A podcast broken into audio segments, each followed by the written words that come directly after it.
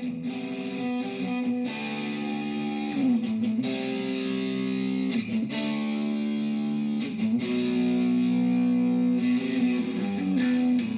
to you from the foot of the majestic Rocky Mountains, Denver, Colorado, it's the Savage Cast, a Savage Worlds podcast brought to you by the Rocky Mountain Savages. Here are your hosts, Chris Savage Mummy Fox and Christopher Savage Bull Landauer.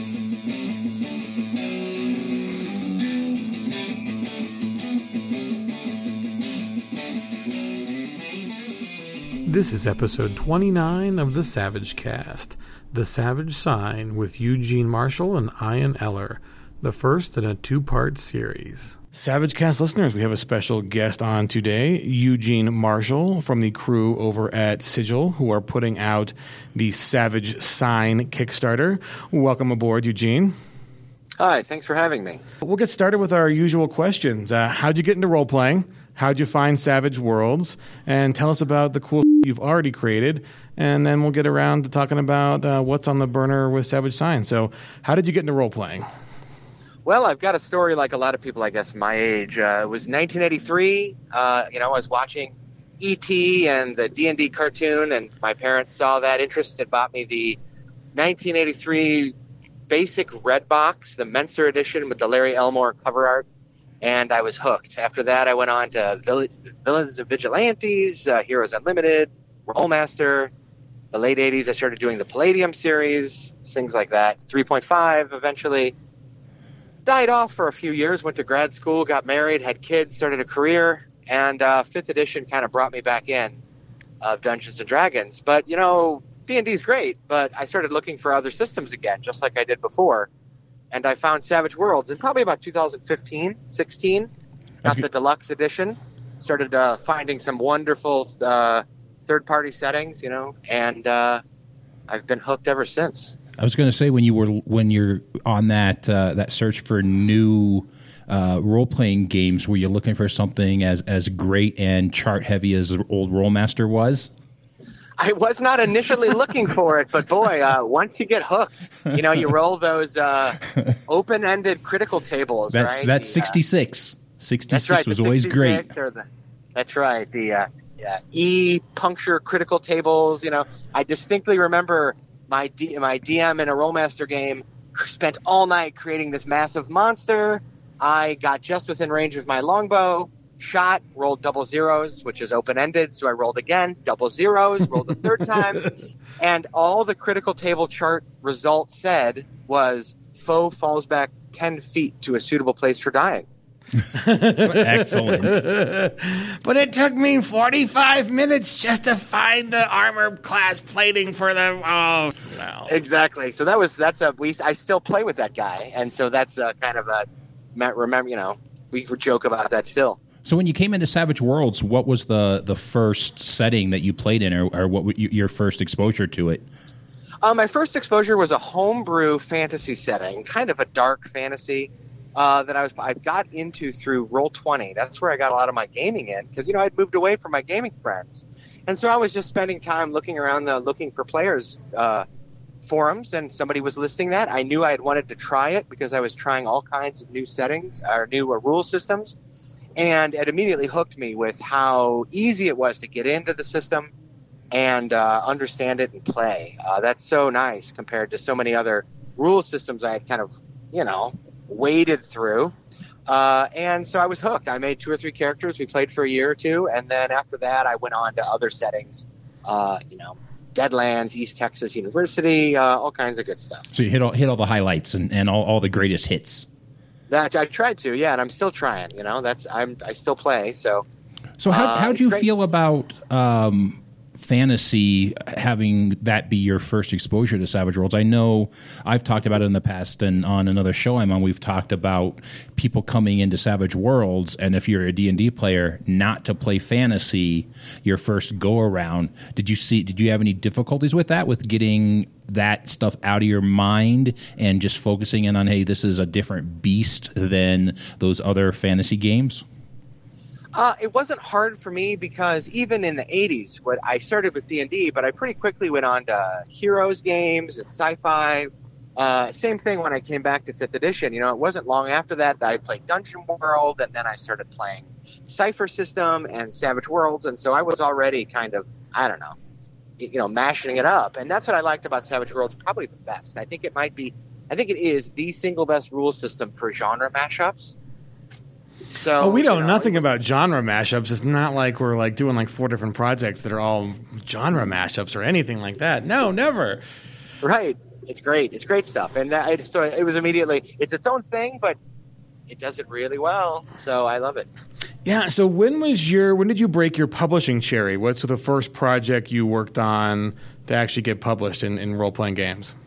So this is a kind of funny story, actually, because uh, I'm a newbie when it, with regards to actual published game designing material. I've got so I've been working on professional content for almost two years now, but because of the way publishing works and because of the way very large you know groups of people collaborate very slowly sometimes uh, the first thing that actually appeared in print that you can get on DriveThruRPG just appeared last week in the form of the jump start for uh, savage sign uh, and uh, savage worlds adventure edition. I've still got let's see i've got a thing that's supposed to be coming out very very soon for world of darkness called denizens of darkness. I did the i wrote most of the majority of the content for that. I've got a dungeon masters guild adventure called shape of madness that's going to be coming out shortly. And of course the savage sign. Uh, i did a lot of the content for that. So uh, but no that means that really i've got all these things about to come out but for the most part i'm new That's fantastic. Welcome aboard. The uh, you know Fox and I did the same thing about a year and a half ago, and uh, it's definitely changed our role playing lives uh, for the better. And it sounds like your broadcast spreading like all over the place. I mean, different systems, different you know forums, and uh, you know your name's all over this first Savage Sign. So tell us what um, setting what, what settings you're working on on the Savage Sign. Give us a little background for uh, for those. Sure. So I uh, came in originally just pitching one setting called Revolution.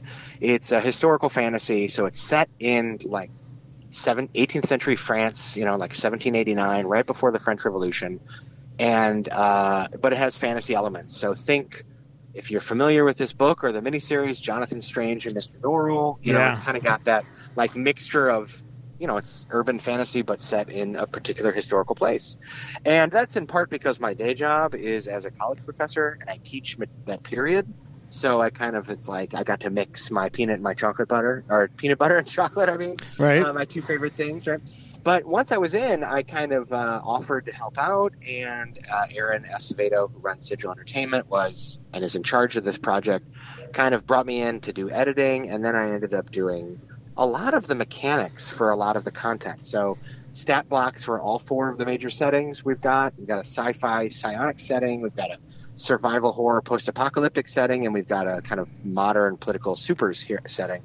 So I did stat blocks for all of them. I did mechanics for a lot of them, uh, and I kind of supplemented some of the actual writing. So I guess I'm writer slash mechanics game dev, uh, dev guy. I did a couple of the Savage Tales in there. I don't know what percentage is. We haven't calculated the word count yet because they're still finalizing what's going to go in. But it's I surprised myself with how much I uh, enjoyed writing it. I was say, it sounds like a like a ton of output for this first one. Yeah, I ended up being uh, luckily it half fell over my you know winter break in between two uh, semesters, so I had a lot of free time and it just kept coming out. I was apparently I've been pent up wanting to do more game development. Well, hey, it's a fantastic way to make your debut, right? I mean, it's like, here is all the content. I have given you nine different things to play in. Play my games. It's so great, and you know what really makes it possible, though, and why I hadn't done more of this before is because I'm, I have a kind of facilitator in Aaron and his team that you know I am mostly a writer and person that likes to tinker with rules and mechanics, and I don't do art, I don't do layout, I don't have industry connections. So, but you know, I had been playing originally where uh, Vampire and then D and D with Aaron, and so we kind of knew each other just from gaming together, and so he kind of invited me into the fold, and it just went from there. But because he gave me a kind of avenue of like, here's what you need to do next, I would go write it, and then I'd bring it back, and I'd say, what do you need next? And it just kind of spiraled from there. Yeah, I think the role playing community, in a good way, um, this is a, dangerous metaphor, is kind of like the drug community. Like, you get hooked, then you get your friends involved, and then you find a dealer, and then then you get connected to the distributors who are like a little higher up, and you get you know into the industry, and then you're you know then you're you find yourself you know uh, Shane actually made this joke. Come to think of it, he was talking about on two three days ago on Facebook, like with all the troubles that that uh, game designers are having getting games shipped into Europe, maybe we should start a smuggling ring where people can, you know, uh, hide RPG games uh, somewhere on their persons and smuggle them to Europe to avoid the VAT taxes and all the other uh, import export stuff.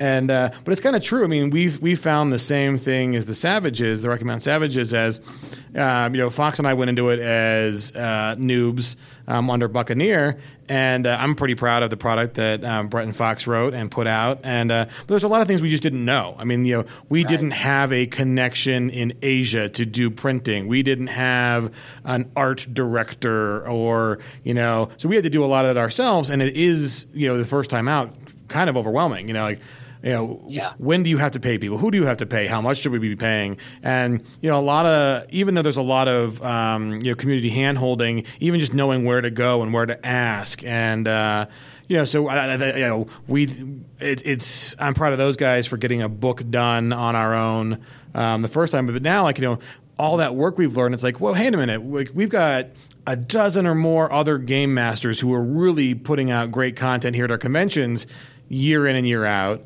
uh, who don't have their name on books like now that we know who to talk to and and uh, you know made some of the mistakes and corrected them and uh, you know and, and kind of know a little bit about the industry why don't we help them get published too? And so we've upped our game and now you know this time around with our, our projects uh, you know, we, we do we are kind of like you're saying, like you know, talking with Aaron, talking with other industry ins- insiders, actually getting the information and compiling it and figuring out you know the best efficient game plans for uh, you know how to get things published. And um, Say we learned a lot from our Kickstarter of what we're not going to do with our next Kickstarter. right? oh, and it's, it's not even like I mean, you know. Uh, I think we avoided some of the bigger pitfalls, and those are worth looking at. Because I mean, there there are if you if you look at Kickstarter, there are some big name companies who have put out hundreds of books who still made colossal errors. Um, and, and maybe it was it was a small choice that turned out to be an error that was just colossal. It was like you know, it didn't get produced. You know. Um, and yeah, I'm sure everyone can, can think of some of those names that you know. Oh yeah, they you know raised a ton of money, raised five figures, six figures, seven figures of money, and then oh wait, they're laying off staff. The book's not getting produced. There's no more money left. You know, da da da. Um, so we didn't do that, but you know, Yeah. the um, you know, we, we, we got a book out and uh, we got know, we fulfilled our, our Kickstarter backers, but we didn't do enough to get into distribution. And um, you know, but then we, then we figured out, oh well, no, we actually we probably could have gone into distribution if we would have known before the Kickstarter. And that's the weird thing. It's like on your first time, you don't know your numbers. Like you have no idea how Right. you know.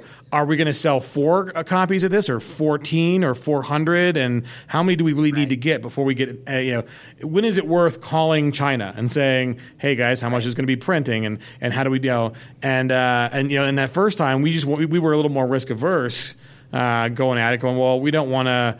we don't want to bankrupt ourselves and then have um, 10,000 copies of our book in our garage for the next 20 years. Um, you Right. know, and um, you know, so we thought that you know that avenue is not not open to us. Um, so you know, we went print on demand, and print on demand margins are much higher than than the um, no, worse, much worse than uh, the print on demand costs are higher than um, you can do offset if you hit a certain number, and like a thousand is kind of that number. But you don't have to get a thousand in your Kickstarter. You just you really have to get around three, four, five, six hundred somewhere in there, and then the rest will all go into distribution. And Right. it's like, oh wow, this this is amazing information we can give to people. You don't have to be that big. You don't have to be, you know, a seventh Sea and get you know Right. multiple tens of thousands. You don't you don't have to be even Pinnacle itself. You know, you don't have to get uh, what half a million dollars Right, on your on your yeah, book, Swade, yeah. right? I mean, that's what's been great about Aaron having Aaron in charge of this project is because he's been doing art direction for Pinnacles, all those projects, all of those Kickstarters, and including stuff for like Ulisses Spiel as well, like Torg. So he knows this stuff backwards and forwards, and I just say, okay, if you say so, and I do it, and it ends up looking amazing. So uh, I'm glad I have him, uh, you know, as uh, to follow. Right, and there's so many talented people. I mean, I, I, I think the um, I was looking at a, a, really blockbuster RPG product recently, and I was looking at the quality of it, and I'm like, you know, like this has sold a ton, but man, the art's just okay, and the layout is just okay. And you look at yeah. stuff that like Aaron puts out, and it's like this is as good as anything else in the industry. The yeah. art is fantastic and varied, and the layout is really precise and on point and useful. And um, you know, so it, it is fun knowing talented people and being able to oh, yeah. to take and, advantage I of mean, that. That's, I've seen glimpses of the you know content Savage Sign, and it's I, I think it's hard. You know, I'm it's I'm frustrated by the Kickstarter page just because there's no way to really accurately convey on a web page, or at least that I've ever seen, like how cool this thing is to, to look at, to see, right? Like art, the layout, and then you get like four complete settings. Like this thing is amazing, right? It's but, very ambitious. Yeah, I was yeah, going to ask is. you. So, um, two questions, and you kind of just led right into the, into one of them. So my question, my two questions was, you know, if you could tell people, you know, who haven't been uh, gone and backed this yet, you know, why why would you say back this? And then I'm kind of curious which one of those settings uh, that are in there.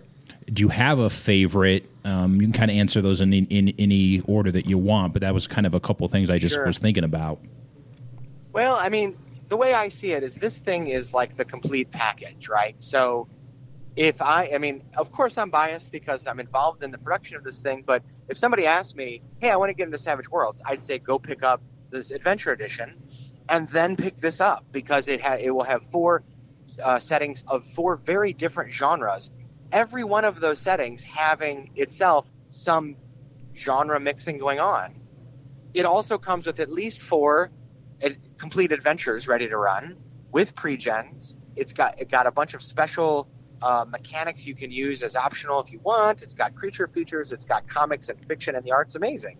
It's the same quality as the Adventure Edition itself because it's made by the same guys. right. But uh, right. But uh, uh, so I would say that, and I, I really do think that's true because that's and it really highlights what's good about Savage Worlds. Like I said, that the genre uh, mashup ability, how flexible the system is, how you can run it kind of vanilla, or you can tack on extra mechanics. You know, like in this in you know SWADE itself, you chase rules, or in one of our settings, Virulent, we created an infection mechanic for you know if you get scratched by a zombie, what happens, that sort of thing.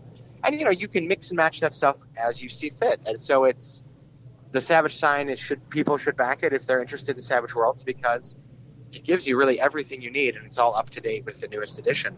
Uh, honestly, the setting content and the art alone, I'd say somebody might want to use that if they're even if they're running it with a different system. So I think it's pretty. It sells itself. Now to address the second question, which is the settings. Of course, I have a favorite. One of them is my baby. It's the Revolution setting, but right. I also recognize that it's a little niche, right? Some people don't like I in the setting document I lay out like here are the sector the sectors of Paris that you might move around and it's all like period accurate. Like here are the what the political system's like. Here's the head of the Paris Guard, you know, Garde de Paris. This guy was kind of a big jerk. But and if you're interested in that sort of thing, it's you know if you want to like because one of the savage adventures that we've got written for this thing is rescuing the Marquis de Sade from the Bastille. you know, like if nice. that's the kind of thing that you're like, oh, that's awesome, or you know, like you really were into Scarlet Pimpernel or the Three Musketeers or Man in the Iron Mask or one of those sorts of stories, this is for you. Uh, more so than I think anything else on the market in any system. However, let's say you're not that's not your jam. I'm really pumped about Psynauts, the sci-fi setting, because it is we built it so that you can run it either as a survival horror almost sci-fi like the video game Dead Space, you can run it like a kind of epic galaxy hopping adventure like Mass Effect. You can also run it like a kind of big robot, you know, Voltron team piloting a robot kind of thing. It even has rules for uh, the, a team using their powers to uh, activate something together, like a team move, like you see in Gatchaman or Power Rangers. Cool, nice. So it's, nice. It's so flexible that you can run like such an exciting range of games.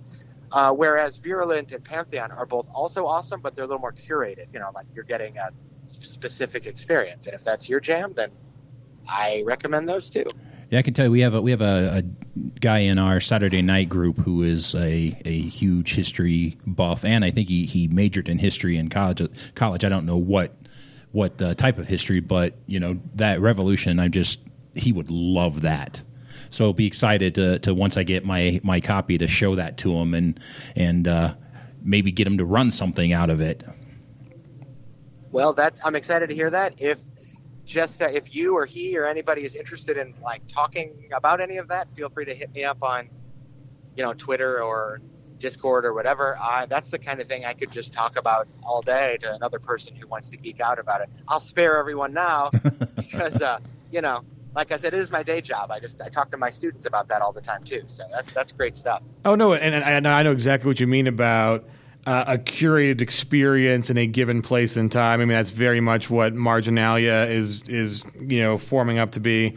Um, mm. You know, it, it it is not going to be a you know it, it, it it's, it's, a very like you said like it, it, could be a scripted TV show, you know, and in the sense yep. that you know to, to do the politics right and the the the theme and the flavor of the era there's just a certain amount of data dump and curating you have to do with players and um, you know to, to, so they can navigate that because it's you know otherwise it's kind of a too big of a job for a GM to be like oh well here we're gonna we're gonna flavor some of the things with this this setting flavor but it's it's gonna be more like weak tea. Well no no no I want this to be like dark coffee or you know a, a thick Chianti not a oh it's just it's real light and effervescent and they'll give you the hint of well no no no no this has got to be if you are part of this organization or that organization, here are the actual people who were running them right. then, and and we're not going to bother reskinning them because hey, there's uh, plenty of, of, extra research you could do if you wanted to go a different direction.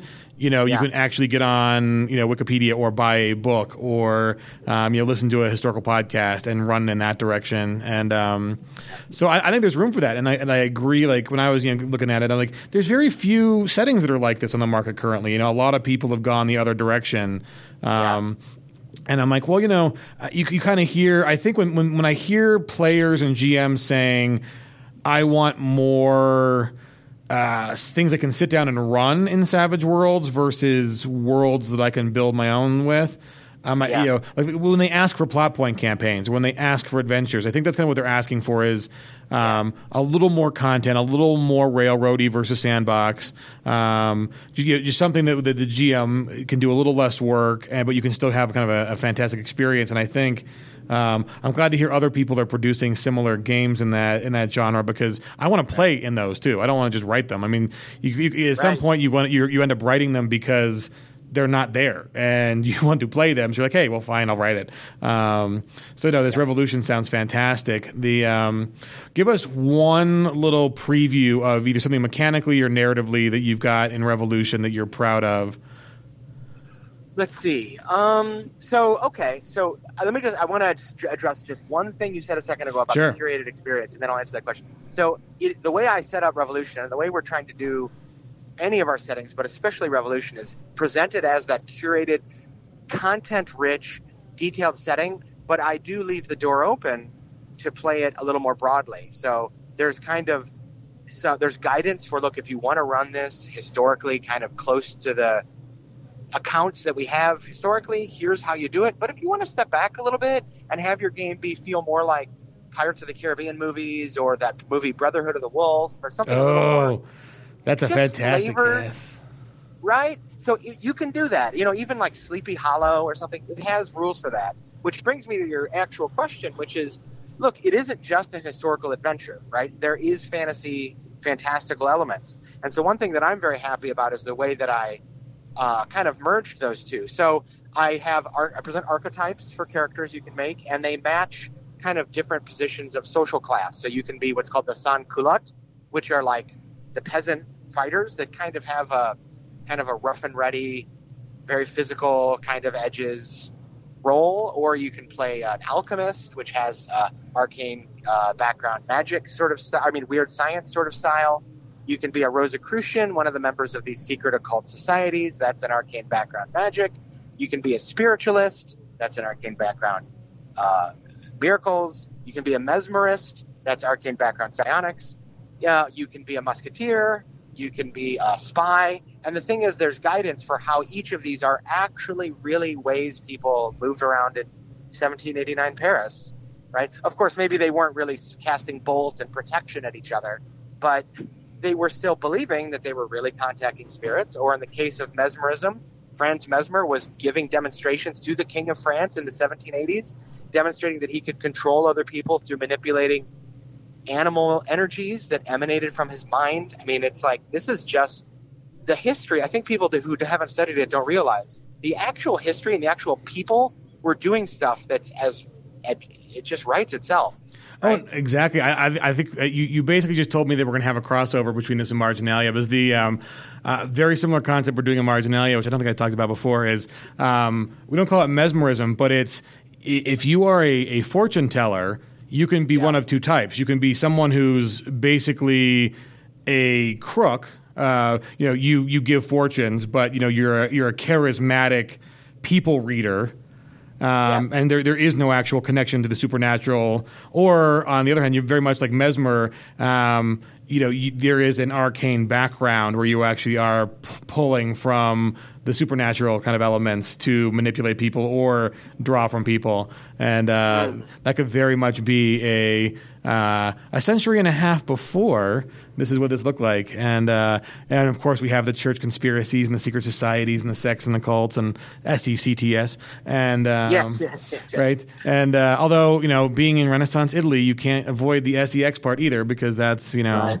Anyways, the uh, but yeah, no, I, I I think this is fantastic. I'm I'm so happy that that you're coming out with this because uh, there's just more like uh, you know for instance like Daryl who um, is also working on the sign. Um, he's working on a project called the Empire of Venom and Silk where it's um, you know giant spiders kind of uh, invade um, uh, the his his setting, and I'm like, and he's also working on SWAT with us. And one of the one of the plot point campaigns we're doing for SWAT is a parody of Middle Earth. And I'm like, okay, here we go, crossover. You're, we're doing you know Shelob the the spider. Uh, you know, ah. seal number was filed off is going to be a crossover with Empire of Venom and Silk.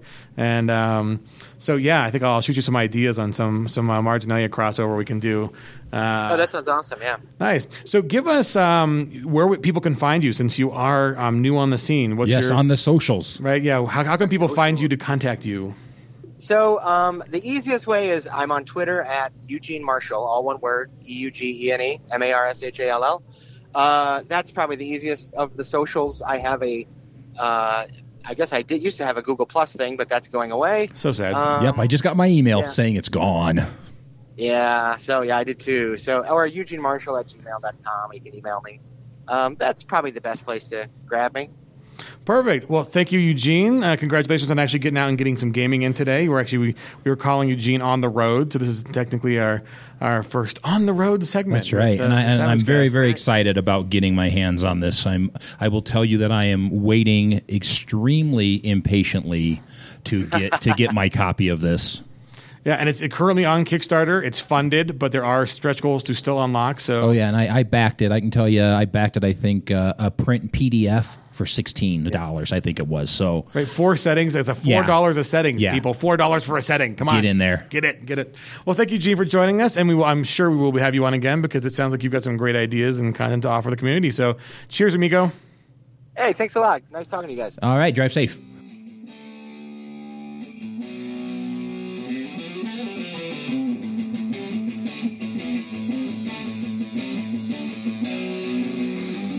Savage Cast listeners, we have another special guest from the Savage Sign Project, Ian Eller. Welcome aboard the Savage Cast, Ian. We're full of special guests today.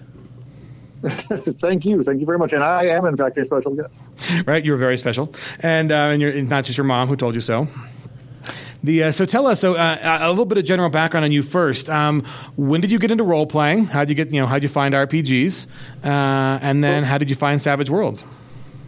Well, I was I was one of those kids whose uh, parents brought home that Mentzer red box back in the day. I was 10 years old at the time. Awesome parents. that started that started the big love affair. Um, I think the first game that I discovered that wasn't D&D was um, uh, Palladium's Heroes Unlimited. So superhero gaming was my my second love, but probably my bigger love by the time it was all done.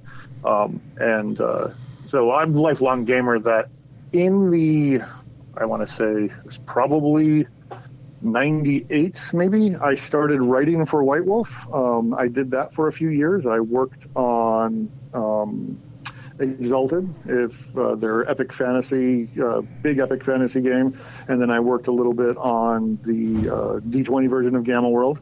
Then i had kids and uh, real life took over a bit. Um, and then a few years ago i started i got to know aaron through a mutual friend and started doing some writing for him um, and so got back into freelancing as far as writing games goes. As far as Savage Worlds goes, um, I'm actually relatively new within the past few years to Savage Worlds because I was looking for a faster and more easy to run uh, game than years and years of D and D.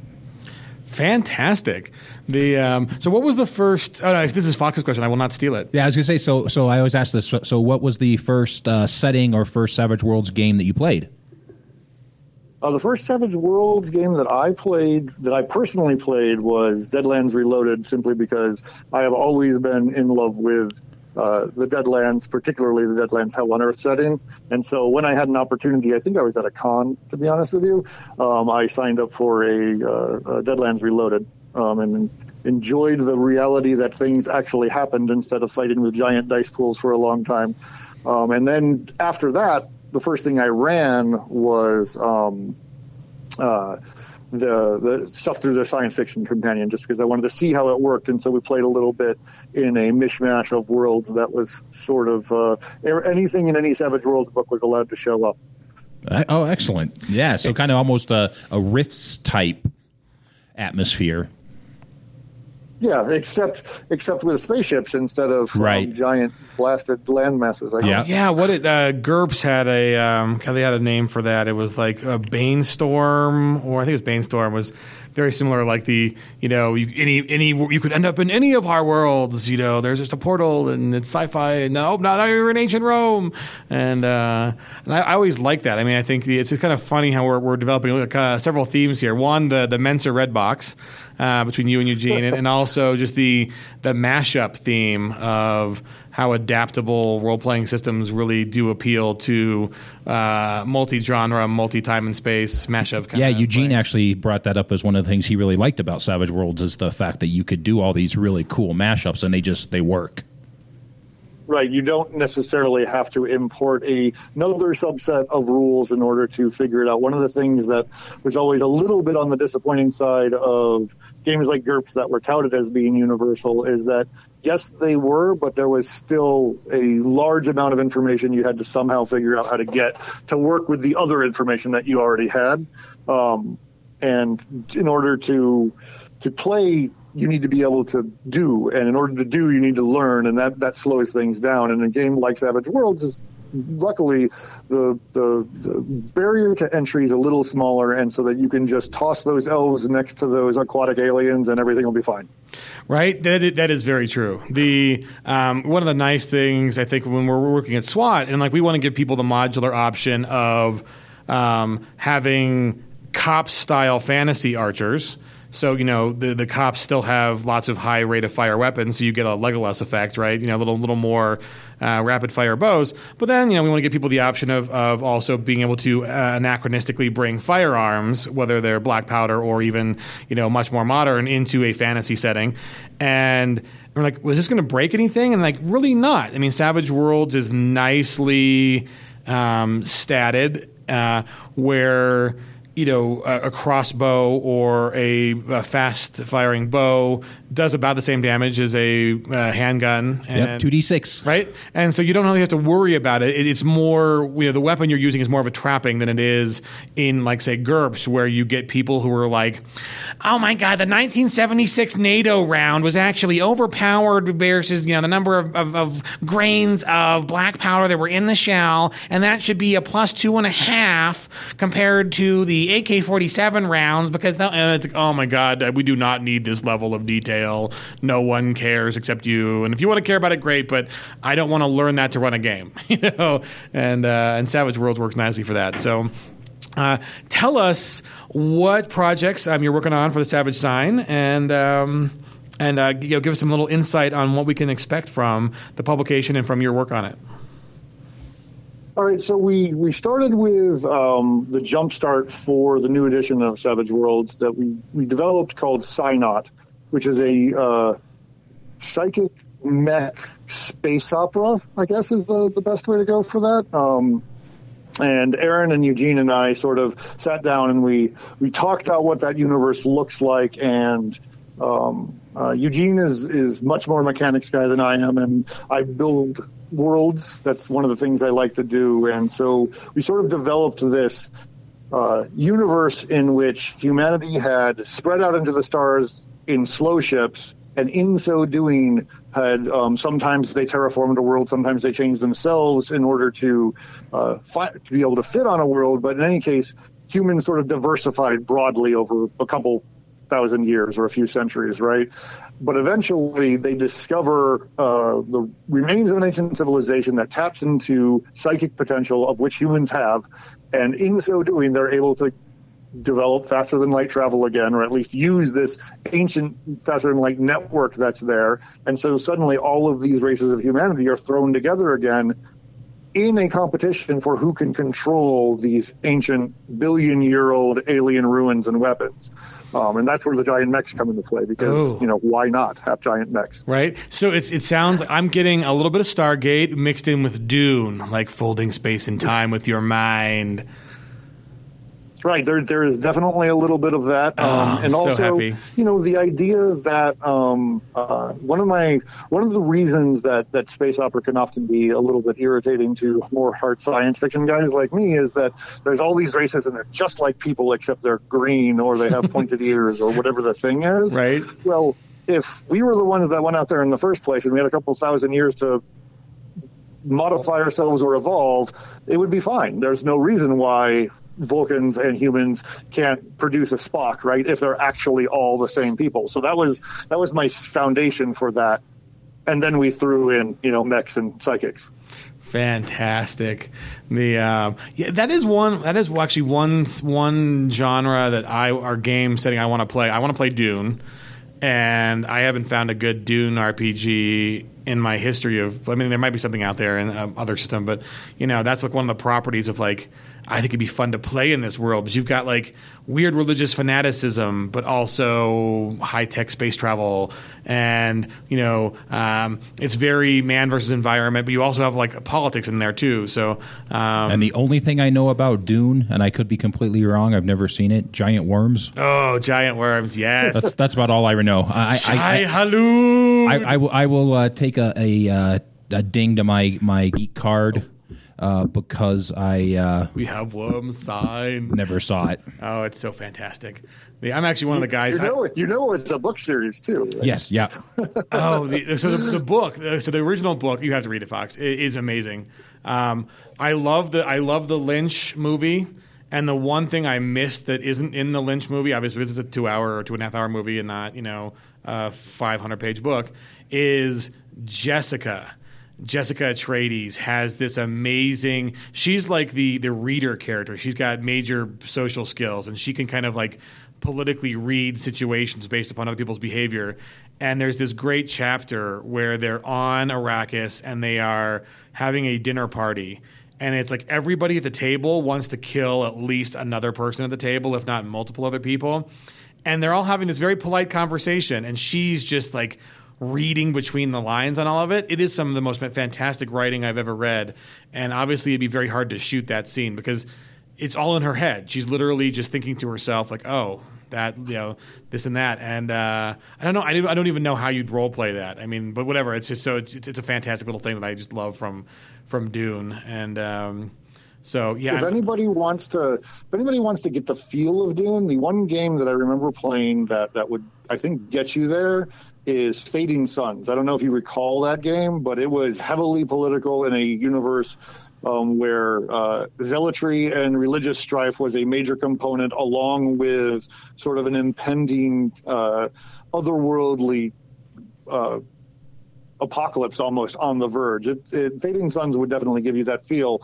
Of course, it's a 90s game, so it's got all the inherent um, implications of a 90s game. Right, ye- yes, the uh, well, yeah, and on that, so um, given that you you- you've got a really cool mashup here, and you're you're doing everything like you've got mecha and space travel, and um, give us a little insight into. Um, the the development of that in Savage Worlds. Um, you know, the, the- obviously you, you said you weren't as much of the crunch guy, but um, how do you think, uh, beside you know, crunch or not, how how is that feeling of um, working as a team in a mecha um, coming through in your setting? We actually went back and forth a lot um, with uh, again Eugene driving that, but um, about how to make that worthwhile, right? Because is the whole team each person have a mech? Is is a mech a thing that's like end game content, as it were? You know, to use some video game parlance. And we talked about it a bunch, and what we realized is that the the way Savage World sort of allows characters to um, focus on individual specialties and stuff, you can build a a team that almost runs the mech as a unit, like um, you know. Uh, like anime tends to do, where you know there five mechs come together and create a giant mech. Not so much necessarily that part of it, but multiple people running the mech at the same time. As long as you balance the the action economy so that every player gets to do a thing, you can you can still have that feeling of that mech is so big it requires not just the the actions but the, the psychic power of everybody involved to make it happen. And of course, if you're going to do that, you should also need giant monsters that are you know you know a worthy opponent for such a giant mech. Um, but we also discussed how not everybody want in a in that setting should drive a mech because not every player wants to do that. Some players want to be the guy who is the super stealthy psychic assassin, or some players want to be the girl that is the you know scientific genius or whatever it is. And so we had to make sure that the world we built had places for all of those players to be able to do those things. Yeah, it sounds very familiar to, to what we did. I I'm uh, do a second podcast, the Savage Worlds GM podcast, and a few years ago we did a, a, a series of shows where we created settings, and we created a mecha setting. And basically, the way we did it sounds very familiar, very similar to the way you guys did it, and we just called it the five man band you know so so we had five characters and each one of them had a had a particular part of the mech and and so you know it, it does sound similar to what we had done You know, and whether you lean into that Power Rangers motif is kind of up to you individually. Right sure yeah exactly The uh, so since there's there's the psychic component to this, um, what what are the uh, is there a psychic blowback when if things go wrong? What is the what is the economy of mental power like? Uh, how does that work out in the setting? And is it, is it all just uh, positive power like power points, or you know, can can the psychic go back and backlash and all those other kind of fun tropes? Well, I think part of the um, the intent of these projects was to, and each of these settings in general, was to really look at the the adventure edition of Savage Worlds and hold on, kind of as a core, what was presented there. I remember when the the um, when the adventure edition was in flux and a rule was changed, reducing the number of psychic powers that was available to starting characters and you know Eugene looked at it and said okay what do we do do we do we say that it's a setting rule that we have more psychic power or do we reduce these so that it fits in with the start with the rules in the the core rule book and we decided that what we were going to do is we were going to hold for the most part those core rules. We would build setting rules on top of those, but we didn't want to do too much fiddling because, you know, kind of the point is to, you know, get on the first floor with um, the new edition of Savage World so that any, anybody who likes Savage World can pick up the book and, and can play. Um, now, that being said, backlash is a core rule. And so, um, you know, increased costs and uh, things going awry are a thing that should happen if you don't quite control your brain. Nice. See, that's where I, I like when everything goes wrong. It's so much fun to watch your players when they're like in, in little like eh, spirals of, of desperation, trying to trying to win, and they, they take bigger and bigger gambles, and then it goes wrong, and it's like, oh, here's where the GM can step in and like not to punish characters at all, but you just create opportunities for more role playing by figuring out like, well, what happens when you uh, you know stress your brain too much? What's what's the what are the consequences? So uh, that's something Well, really one of the things one of the things I really like about Savage Worlds is that it can be really swingy, right? That exploding dice thing is is a is a big deal, and swinginess to me is is a feature, not a bug. Like suddenly a, a thing happening that was not expected by anybody, it enhances the outcome story of a role playing game, and I tend to view it from that perspective. Like you don't play a story, you create a story when you play a role playing game. And when you have the unexpected occur in that process, the story that you sit down and you tell over a couple beers after the game is over is that much better. I love to hear that because I, I, feel the same way. So uh, you're you're speaking to the choir. Um, I the exploding dice is one of the one of the better parts of the game.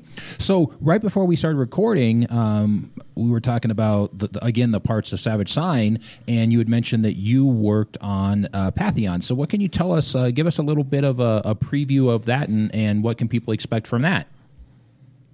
So Pantheon is a modern superhero setting. Um, it is I like to cite my my um, my superhero influences primarily being people like Warren Ellis and Grant Morrison, but also more traditional people like Mark Waid and Kurt Busiek. In other words, that era of comics, you know, after the dark ages of the '90s was over, but before we sort of got into the new silver age of now, where we were talking about um, grown-up things without necessarily having to lean into the uh, the blood and guts of like 93, right? So, and big ideas. And I love big ideas. But one of the things that I, I think that a lot of superhero settings do wrong is they just try and recreate the wheel. They try and create a universe that started with World War II and has an analog for everybody that you can think of. And so with Pantheon, one of the things that I really wanted to do is I wanted to give it a different um, central conceit. I wanted to give it a different origin period, and I wanted to give a very specific kind of um, not necessarily just a uh, a Batman analog and a Superman analog and a Captain America analog in in the nature of the setting. Um, so what I did is I said that the, our superhero universe starts during the Cold War, at the at the height of the Cold War, in the middle of the space race, right? And um, there are not that many. No one knows how many, but there are not that many um, uh, actually superheroes, people with powers. But the presence of superheroes really allowed technology to increase. So there's a lot more of those kinds of um, uh, uh, gadget oriented or, you know, guys walking around in uh, uh a power armor kind of thing. Those characters are actually more common than the people really, really with powers. Um, and the other thing that's really uh, important to me about settings like that is that they have a story to tell themselves. The, the players and the GMs they're gonna they're gonna tell stories and they're gonna create adventure stories in the setting, but the setting itself also has a story, and that's important to me. And creating a, a story that sits underneath it that will inform the way the players and the GM interact with the setting and that can grow and sort of be revealed over time, I think is a fun aspect of doing world creation. Oh, absolutely. The um, so what is uh, give us a, a, a, sample mechanic or a sample piece of fluff from um, Pantheon that you're proud of and want to highlight? Uh, let's see. Um, one thing I really like that that we built is um, so when superheroes appeared, it was they they came out of nowhere, and there was an American team and there was a Russian team. There were no superheroes and supervillains from the traditional perspective because they're you know these were these were political entities, right? And um, the American team thought that the the Russian team was villains and vice versa. Nice. And it wasn't until that conflict sort of disappeared as time went on and you know we we we quote unquote won the cold war that real villains and things like that started to appear. Because it wasn't a political conflict anymore. It was this thing where um, uh, now individuals seem to be having more access to this power right? Um, so it sort of pushes it changes the nature of the of the the discussion of what superheroes are and what they sit in the setting. And that's one of the things i wanted to do was not do it like everybody else had done it repeatedly in the past. The uh, and what what what do you love about the Cold War and space race? That that, that was the kind of origin point. What do you, what kind of themes or uh, elements do what did you pull out of that as the setting? Well, everything is so propaganda oriented. Nothing was real as far as the American people were concerned. And I'm sure the same was in Russia. Nothing was real at the time, right? Like, so real people had to go into space and real people had to build those rockets. But as far as the American people were concerned, these were, these were demigods already. Your, your American astronauts might as well have been superheroes to begin with. Um, they were infallible. And if they weren't infallible, they definitely didn't let the American people know how infallible they were. It's, you know, you would not have in the middle of the space race had a news story about about one of the astronauts driving to uh, Florida to beat up her her boyfriend's ex girlfriend. Yes, right? with Right, the diaper, exactly. that diaper story. Oh my god, I love that story. I mean, not that it happened, Um, but just, so you know. there was a there was a, already a built-in mythology around that. And when we think about the the shining perfect example of American history, we often are looking at that period, you know, the prior to the Vietnam War, after World War II is over, when everything is supposedly perfect, and we are, you know, uh, our acumen and our scientific ability and our economic power is allowing us to get to the moon and we're going to do it before those dirty communists right? And the other side was probably exactly the same. They were you know we were evil as far as they were concerned and they had finally found the, the top pinnacle way that Ameri- that human civilization rather can be and so you already have a state of mythology so there's some superheroes in there right like because that's what they are ultimately I, love it. I love it. The Yeah, that's great. Uh, we, we the listeners have heard this before, because we talked. We mentioned it with Eugene, but the um, I am a huge fan of all the creators who are picking time periods in history that haven't been given nearly as much attention as other certain periods. Like, um, you know, World War II is hugely done in video games. Um, not as much in role playing games, but hugely done in video games. And in role playing games, there's just, there's just so many analogs, as you said, for like Nazis, right? Like that's it's almost played out. Come on, guys, like let's do something. There, there, there were other interesting periods in history where you can pull out heroes and villains, and you know conflicts and politics and religion and warfare and you know philosophies that are just different from our own time. And uh, this setting sounds actually really unique. I love. I'm not a big supers fan, but I love your take on it. I think it's very unique on acknowledging i mean it's almost like a, a psychological psychological treatise on america itself. Like why did we develop superhero comics and why did we develop them when we did?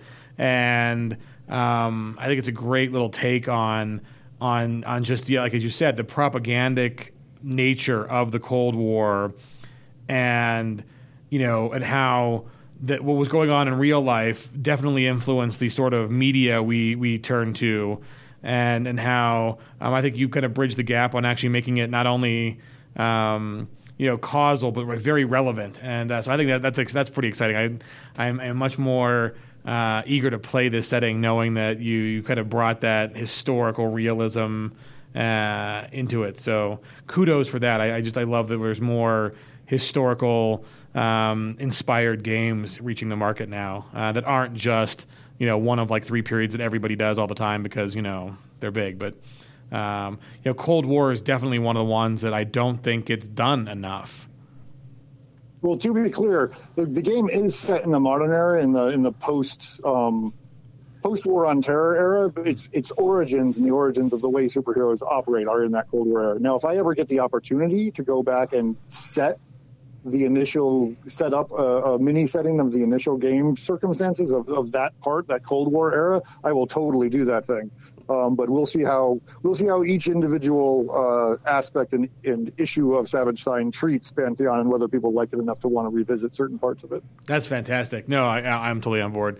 The um, so yeah, one last question. Um, what has it been like working on a project as ambitious as Savage Sign and uh, um, what what are uh, one last thing you want to tell us about the Kickstarter? Because we'll be putting this out, and there'll be it's already funded, um, and there'll be a couple days left on it. Uh, so yeah, tell us about the team and about your experience um, working with Aaron and the, and the rest of the crew and all that good stuff. It has been a lot of work, uh, that is for sure. But it's been it's been a lot of fun, and uh, uh, Aaron's really great. Um, he is good at sort of allowing you to spread out and then kind of tightening in where you sometimes maybe get a little too ambitious, right? Um, it's easy to say that you're going to build this giant thing and realize that you have you have a deadline and, and there you have editorial to deal with, and that's good. I think that editorial and and limitations are good for you. Uh, but I have been allowed to, for the first time, actually write a, uh, a comic book in this process because there will be in each issue of Savage Sign, Savage Sign for the year, we're going to do six pages of a Pantheon story, which is super exciting for me. Um, uh, I have been one of those guys that wished I could write comic books since I picked up my first comic book at 10 years old, right? Um, and I finally get to do that thing through this project, which is super exciting. And um, I'm also contributing fiction in the Pantheon universe to the to the Savage Sign, so that's fun too. Excellent. Yeah, that again, another theme we've been picking up on is um, uh, being published for the first time in a way um, that you've always wanted to be published, and uh, it's it's. I mean, you obviously have a very extensive publishing publication history um, in other settings um, and platforms, but the fact that you know that, that, this is actually a a Savage Worlds product that is um, allowed you to enter comic publication and creation as well. Um, I don't know. It's, it's, a very cool theme of what's going on. I, I think. Um, I mentioned this to Fox before, but I, and, and, I mentioned this to Shane. Um, and uh, I think right now we are seeing the start of a kind of Savage Worlds renaissance. Um, you know, the Rocky Mountain Savages have been around for the better part of a decade or more. Um, and then just this year, multiple other groups are like, hey, let's do a local savage convention or a local savage group, and there's some popping up in Southern California and over on the Delaware in, in the Northeast corridor, and um, and that's that's very cool to see that, you know those kind of things are, are budding, and the number of new publishers with SWADE and the Jumpstarts and all the aces, um, just how many new faces, like people who are um, not new faces to the community who have definitely been around and producing content, but now they're actually getting editing and layout and art and publishing, publishing, not just you know fan publishing, and then all the people who are stepping in and just doing fan publishing for the first time. Um, well, yeah. right. The uh, the Adventurers Guild is going to be an interesting middle ground between those two, right? You you have your professional publishers, and then you have your fan publishers, but now there's a there's a new space in between those things that is going to be a little bit of the Wild West, kind of like the uh, the the D and D DMs Guild is, and some other things, Storytellers Vault, those kinds of places. But we're likely to see some really good work come out of that because some people have are amazing, talented, and have no idea how to make those things happen. And now they have a place to make that thing happen with relatively low overhead and relatively low initial investment. Right, exactly. Yeah, the, the, the barriers to entry are coming down, and uh, you know, and I, I think Savage Worlds is uniquely positioned as being a system that is you know, uh, yes, there is a there's still an incredible desire and consumption of traditional fantasy, and you know, D and D and Pathfinder, and you know, a dozen other systems are all very popular. But I think. Um, you know the, the amount of diversity like you know, just look at the settings that are available in the first issue of the savage sign and how very very different they all are and um, and you know you, you, you, know literally time and space apart um, for the these these style and, and the tropes and the, the trappings of those settings um, and and then just all of the different jump starts and and how fantastically different they are. Uh, it's I think it's an exciting time to be a Savage Worlds community member.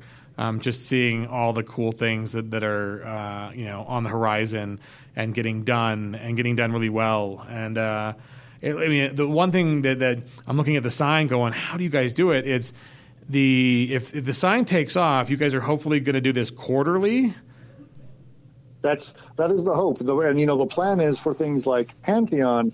I've got entries for each of the next three uh, issues I'm working on, right? So uh, it's going to be a living setting that goes through this entire year as long as everything works out, you know, um, which is kind of neat. And instead of having to do everything in one giant dump, we can sort of see how things build and see what people respond to and and have a long term plan, which can be fun to have, right? Because gaming happens over time, generally speaking. Yes, people play one shots, but a lot of times, you know, our gaming is kind of a lifestyle, and to have uh, elements appear over that periods that people get to integrate into their their own game. Say say that you decide to run a Pantheon campaign, you're going to learn secrets as time goes on. You know the, that underlying story I was talking about in the setting is going to come out for you as it comes, and I like that, and that's an exciting thing too. Plus, there's going to be new stuff like just ideas that people ha- have, and someone throws out like, "Hey, I want to do a setting that is about uh, zombie dolphins on Jupiter," and we go, "Okay, why not do it? See what happens." Give it a shot. You know, that might be the next call big him thing. Flipper, Flipper, carrier of the plague. Anyway, uh, it'd be fantastic. The um, well, I we appreciate you coming on the show. We are very excited about what you're putting out in the community, and um, uh, for anybody else out there, um, do you do social media, or is there any way for fans to contact you or find you on the internet? You can find me at www.inler.com. Perfect. Excellent. I Nice and easy. About things. right? As we all do. It's, it's, it is definitely the lifestyle. I mean, it's like, you know, Fox and I just, we, we started rolling some dice and now we run a club, we run conventions, we um, do a podcast, we do websites, we are uh, publishing books. And yeah, it, it, it gets a hold of you. It is definitely like the zombie plague. You just get infected and you just, you know, it becomes, it takes over. So we appreciate you joining us and we're excited for the project. So thanks, man. Thank you very much. All right. Have a great one. Have a great day. Be sure to check out part two, where we interview Aaron Acevedo and Brian Reeves.